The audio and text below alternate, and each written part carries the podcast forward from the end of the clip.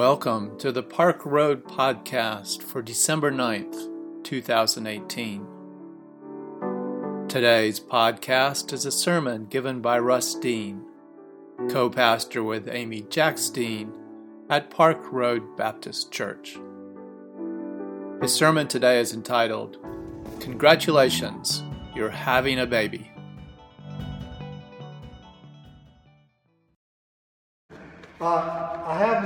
Normal sermon, and I'm going to read it as I normally do, but I want to give you a chance to respond. We're being less formal today, so I want you to think. This uh, sermon I started worrying about two weeks ago. Um, you know, as Amy and I uh, work, have worked out our ministry, and it's uh, it kind of fits our personalities. But a lot of times, Amy ends up with the kind of the touchy feely, the feel good, and everybody goes out going, "That was so wonderful, and I loved it, and I love you." And then I get this. And I like to deal with this kind of stuff. But then a lot of times people walk out the door and they go, oh, you know, you know, it's not the touchy feely, it's not the warm, it's not the praise of God. This is hard stuff, y'all. And I started worrying about this two weeks ago about how to preach this text that has such difficult social and political uh, and economic implications. Um, so, I want to give you a chance to talk back since we're informal this morning. So, think through as I preach the sermon, and uh, Amy will bring a mic around if you've got uh, uh, some questions, comments. Um, at the end, we'll spend just a couple of minutes. They can be some of the most emotion provoking words ever spoken. Young men, being with anticipation, expectant mothers brim with joy and excitement.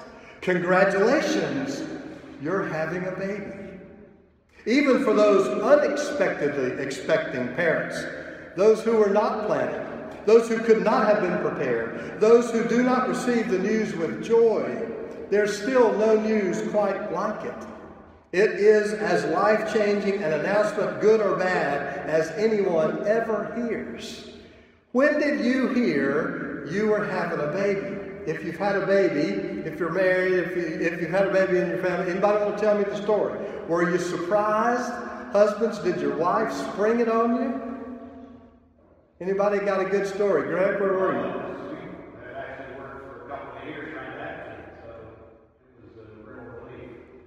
Relief and surprise and joy after work. Yeah, yeah.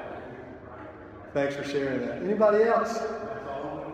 Okay not expecting to have a kid right away, and it was kind of shocking. Yeah, you know, about 15 years ago, we were doing a baby dedication, and um, this was one of those where they were not expecting. And I was walking down the aisle, and I said, You know, they say most accidents happen in the home. And uh, I, I, wasn't expecting the response that I got with the congregation, and I think I embarrassed the, the mother a little bit, so I, I apologize for that. But yeah, you're, you're not always expecting that. It's can be surprising, surprising good news. And then I said it again. Yeah, sure, sure. I actually don't remember where I was when Amy told me she was pregnant the first time, but I do remember the excitement of being in the delivery room, not knowing what we were having, and getting to run out and tell the family we were having a boy. I remember, I remember that moment. So good moments. Mary knew that heart pounding moment. Even without her divine miracle, there could hardly be a word to rival it. Teenage girl, no husband, wait, wait, um, what did you say? Pregnant? How could that be? It's easy to understand the terror, the bewilderment, the disbelief. Many young women with a man have been almost equally incredulous when they heard that news. But at some point for Mary, as for all others, the fear and dismay and worry must give way if only a thin hint, to some kind of womb deep joy.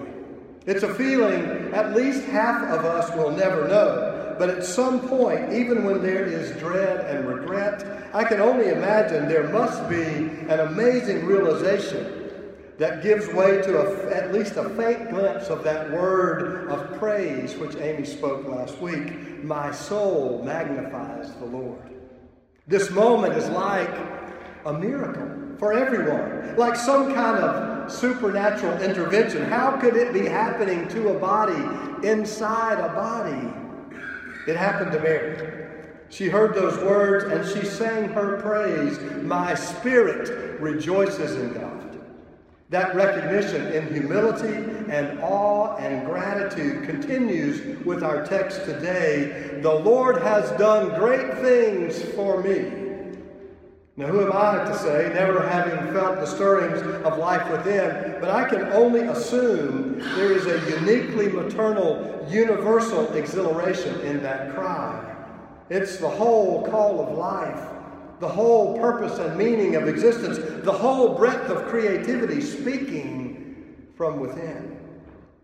But just as quickly as a pure praise escaped Mary's tense lips, however, the pondering that she was already doing in her heart returned. You remember that after the birth of Jesus, the shepherds came and they told Mary how the angels had announced to them this great news. And the scripture says Mary pondered those things in her heart. So Mary sang praise and began pondering, and her emotions flipped. But not as you might imagine. Now, you can't imagine a dramatic pendulum ride for a young, expectant mother from one emotional high to another after passing through the depths of remorse or regret or dismay or disbelief or confusion or fear. But there was something different about Mary. That's why she found favor with God, why generations have called her blessed. Rather than reveling in her ecstasy or clinging to her embarrassment, either of those, which would have been justifiably selfish responses, Mary's praise turned joyously outward in a surprisingly selfless proclamation. Maybe the most divine aspect of this pregnancy this ordinary, extraordinary birth wasn't the way Mary conceived the child in her womb, but the way she conceived his purpose in the world. There was no postpartum confusion for this young mother. Mary's poetic song is packed with dense theology and politically charged prophecy.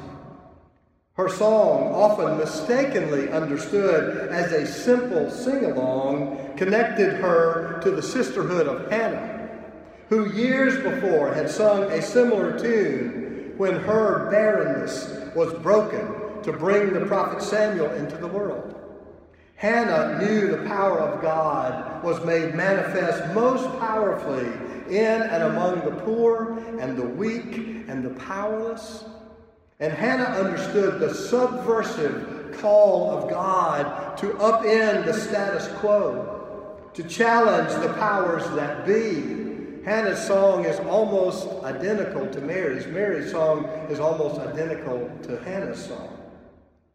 In that sisterhood, Mary, Mary's subtly offensive melody puts her in a line of succession, not just with Hannah, but with the caustic and challenging prophets of the 8th century before Christ, Micah and Amos, and with the prophets of the exile, Isaiah and Jeremiah.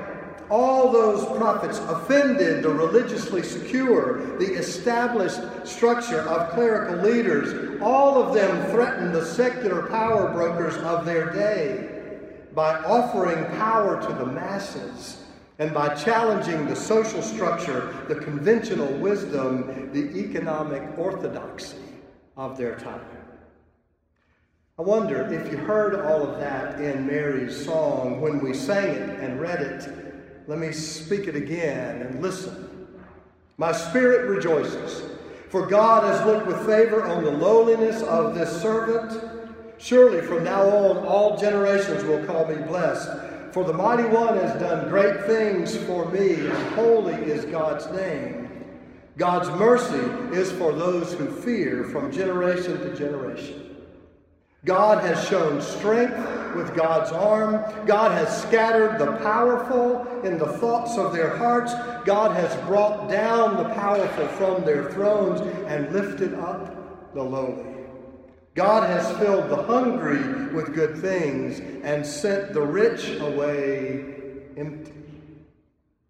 Last week, Amy quoted for you from a pastor named Jeff Wright who identifies all of Mary's troublesome hopes. Mary, it's not your typical carol that she sings. Mary's sweet soprano voice is deceiving. Mary sings about politics and economics, the dangers of unchecked power, and the foolishness of false pride, and what it means for persons and nations to eschew the common good. Mary sings of the outstretched arm of a holy God who is effecting a great reversal in the world. Mary sings the world forward toward a global community of justice and compassion. Did you hear that in Mary's song?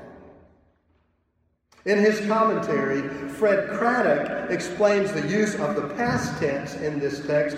God has scattered, has brought down, has filled, has sent the rich empty away. Craddock from Emory University is sometimes called the preacher's preacher. And he explains that in the Greek, the aorist tense, I barely remember that Greek had an aorist tense. But Craddock says it's translated by an English past tense God has scattered. It sounds like something God in, did in the past. But Craddock says the message is, be, is uh, translated by the aorist tense is one of an ongoing essence. God has filled, so God is always filling. That's what the aorist tense means, even though when we read it, we hear past tense. It seems like something that happened. It's a bit like the English speakers who use a present tense to talk about something that happened yesterday. You know, yesterday at 410, Amy and I get in the car and we drive for nine hours. And we drive through Chattanooga and it's pouring rain, and we drive through Atlanta. I'm using the present tense to talk about the past. The aorist tense uses the past to talk about the past, the present, the future, to emphasize what God can be relied on to do in every age. What God has done in the past, God can be relied to do on today and forever. It would be a mistake to think we need not be concerned about Mary's challenge because she was referring to some long forgotten moment in history, you know, something God had already done, some act of God with Old Testament proportion. But Mary is speaking to us. She spoke using the most appropriate grammatical construction of her day to make it clear this is who God is. This is how God works. This is what God intends yesterday and today and tomorrow. Just as Isaiah had said it, every valley shall be exalted, every mountain and hill made low. Well, we can make those words into sweet, harmless poetry, but there's more there if you put it in its proper context. The common good, a level playing field, an end to needless crushing poverty, a world without mean spirited leaders who use power to manipulate a system in which money trumps every other value. In that moment, everyone would have understood Mary reveling in the joy of motherhood, celebrating her good fortune. Instead, Mary looks outward. Mary becomes another mother of all, joining another great sisterhood, this one with Eve, our oldest mother, whose name means mother of all. With Eve, Mary became a mother to Jesus and to your child and to my child. Instead of thinking just of her own child, she thought of the single woman in the inner city struggling with crushing poverty and crime and despair. When she could have worried only of her own, she thought of the children raised in the shadow of the sparkling towers, the glitzy high rises who depend on snack bags for nutrition on the weekend. Children who can hardly even dream that another existence is possible. Mary sings for all children. And her aching melody calls us with the question that has rung out through the ages how will we care for these children? Will we really care for the children? Now, the question is an easy one to ask in abstract. Yes, of course we care about the children. Our hearts break to think about children, innocent, but hungry and abused and neglected due to no fault of their own. Our hearts break with compassion. But the question is not one for the abstract. The children are with us, they are real faces. There is nothing abstract or theoretical about their hungry mouths, their growling stomachs. So, Mary's song, in keeping with that long tradition of troublesome prophetic challenge, Mary's song begs us to bring the abstract into practice. The children tug on our hearts, even as Mary's song reaches a deeper level, asking if we are willing to reorder our society in order to save the children? Are we willing to bring down the rich to lift up the poor? Preacher, you've done gone to Medley, you see? Tough text. Or will we just feign compassion as we feed the system which justifies the status quo? Mary invites us to envision a new system altogether she does not trust that we can just praise the rich and believe that a little of their comfort will trickle down through all the greed and inefficiencies to those at the bottom. If we really want to change the world, we've got to be more creative, more daring, more risk taking than to believe the poor will be lifted from their misery just as a consequence of the rich getting even richer. Mary could have been forgiven for a moment of selfish introspection. Instead, she shifted her vision and has offered a challenge of perspective to Christians in every age. People of goodwill living under every type of government, prospering from every economic system ever devised. Doing a little for the poor will not be celebrated, should not be celebrated as the unexpected consequence of just doing more of the same. It's not just a byproduct. It ought to be something we want to do intentionally. If Christians want to change the world, we can.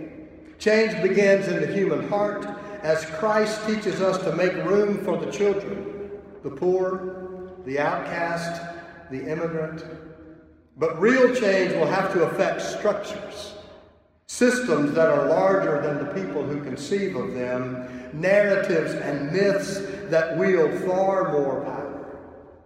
Mary envisions for us a new system, one that is not top down, one that does not see lifting the poor as a byproduct of lifting the rich, one that puts the common good as the ultimate good, and that celebrates the success of all, not the celebrity of a few. Unto us a child is born, yes, but not just one child. Unto us a son is given, yes, but not just Mary's son. For God so loved the world, the cosmos, the whole kit and caboodle, all 7.7 billion children equally. And they cannot take care of themselves. None of us can.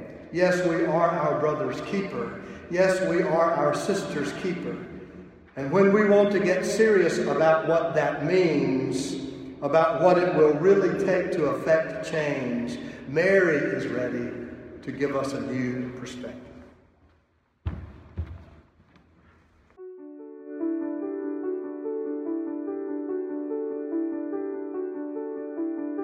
We invite you to learn more about Park Road at parkroadbaptist.org. Park Road is a progressive faith community located in Charlotte, North Carolina, encouraging independent thought, community service, social justice, and interfaith understanding. Today's podcast was produced with production help from Hugh Ashcraft, Brian Smith, Bruce White, and Rich Dower. Our theme music was composed by Brandon Michael Williams. Thanks for listening today. Grace and peace to you.